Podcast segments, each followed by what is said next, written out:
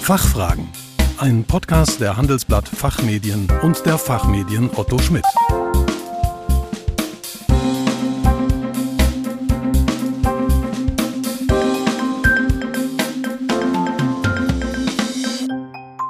Herzlich willkommen bei den Fachfragen. Sie hören Antworten und Handlungsvorschläge zu aktuellen Themen aus Wirtschaft, Recht und Management. Mein Name ist Kerstin Pferdmenges. Unser Thema heute Ortsunabhängige Beratung. Rechtsanwälte und Steuerberater als digitale Nomaden?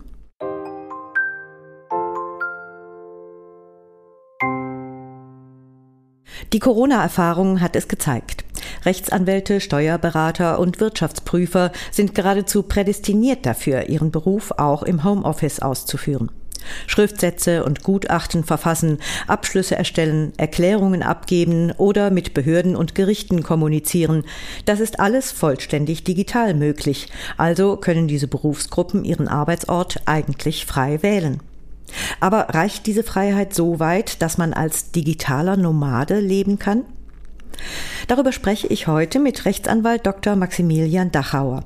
Er berät in steuerrechtlichen Fragen im Zusammenhang mit Vermögen und Immobilien. Daneben ist er Lehrbeauftragter an der Euro FH Hamburg und Dozent für Umsatzsteuer bei der IHK München. Guten Tag, Herr Dr. Dachauer. Willkommen bei den Fachfragen. Guten Morgen. Schön, dass ich dabei sein darf. Herr Dr. Dachauer, Sie haben sich kürzlich in einem Beitrag mit der Frage befasst, inwieweit steuerliche Berater digitale Nomaden sein können. Was verstehen Sie darunter? Was ist ein digitaler Nomade?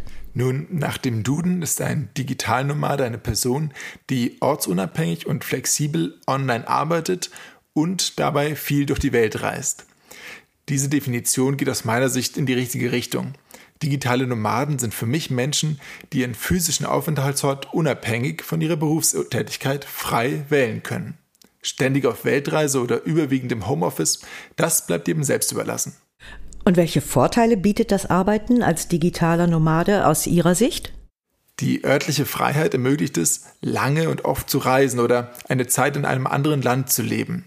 Beides ist mit klassischen 30 Urlaubstagen pro Jahr nicht erreichbar. Auch jenseits von diesen offensichtlichen Vorteilen bieten sich attraktive Chancen. So können digitale Nomaden örtliche Preisunterschiede bewusst nutzen. Eine Zwei-Zimmer-Wohnung beispielsweise in München, Hamburg oder Frankfurt kostet heute so viel wie ein freistehendes Haus an der Nordsee, in Niederbayern oder in Mecklenburg. Diese enormen Preisunterschiede innerhalb Deutschlands zu nutzen, ist eine Option, die gerade für Familien interessant sein könnte. Weltweit sind die Preisunterschiede freilich noch größer. Wenn die örtliche Bindung durch den Beruf wegfällt, reduzieren sich vielleicht auch negative Nebeneffekte wie das hohe Pendleraufkommen oder der enorme Zuzugsdruck in den genannten Großstädten. Sehen Sie hierbei denn auch Vorteile für den Arbeitgeber? Ja, auf jeden Fall.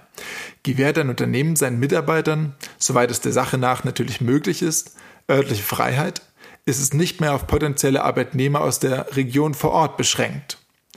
Um beispielsweise einen Familienvater aus Bonn für eine Stelle in München zu gewinnen, wird ein Unternehmen allein aufgrund der erheblichen Immobilienpreisunterschiede wesentlich höhere Anstrengungen auf sich nehmen müssen, wenn es auf tägliche Anwesenheit vor Ort besteht.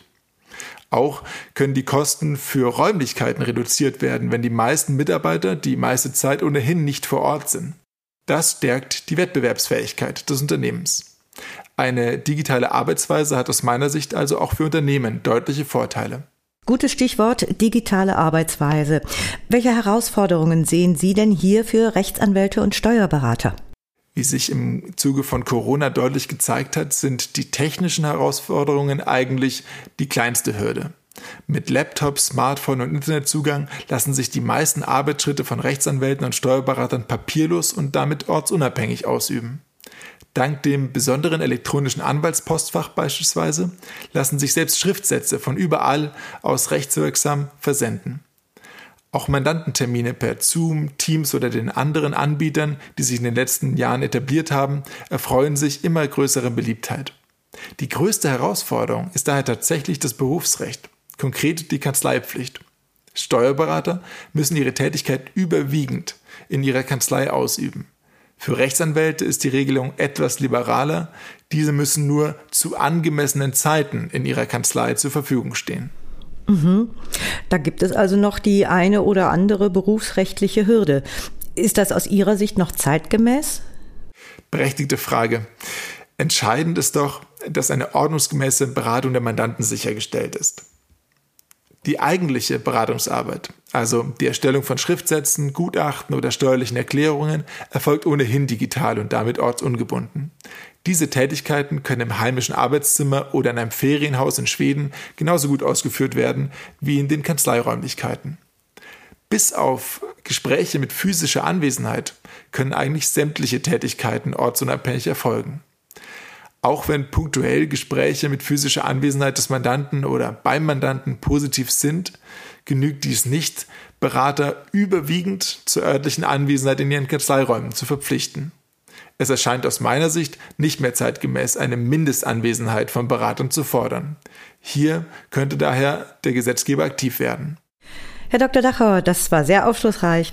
Vielen Dank für Ihren Besuch bei den Fachfragen. Sehr, sehr gerne. Vielen Dank. Liebe Zuhörerinnen und Zuhörer, ausführliche Informationen zum rechtlichen Rahmen digitaler Kanzleien finden Sie in dem Aufsatz Der steuerliche Berater als digitaler Nomade von Dr. Maximilian Dachauer in der Ausgabe 2 2021 unserer Zeitschrift Rethinking Tax. Den Link dazu haben wir wie üblich in den Show Notes hinterlegt. Wir hoffen, dass wir Ihnen einige Fragen beantworten oder auch ein paar Anregungen geben konnten. Vielen Dank für Ihr Interesse.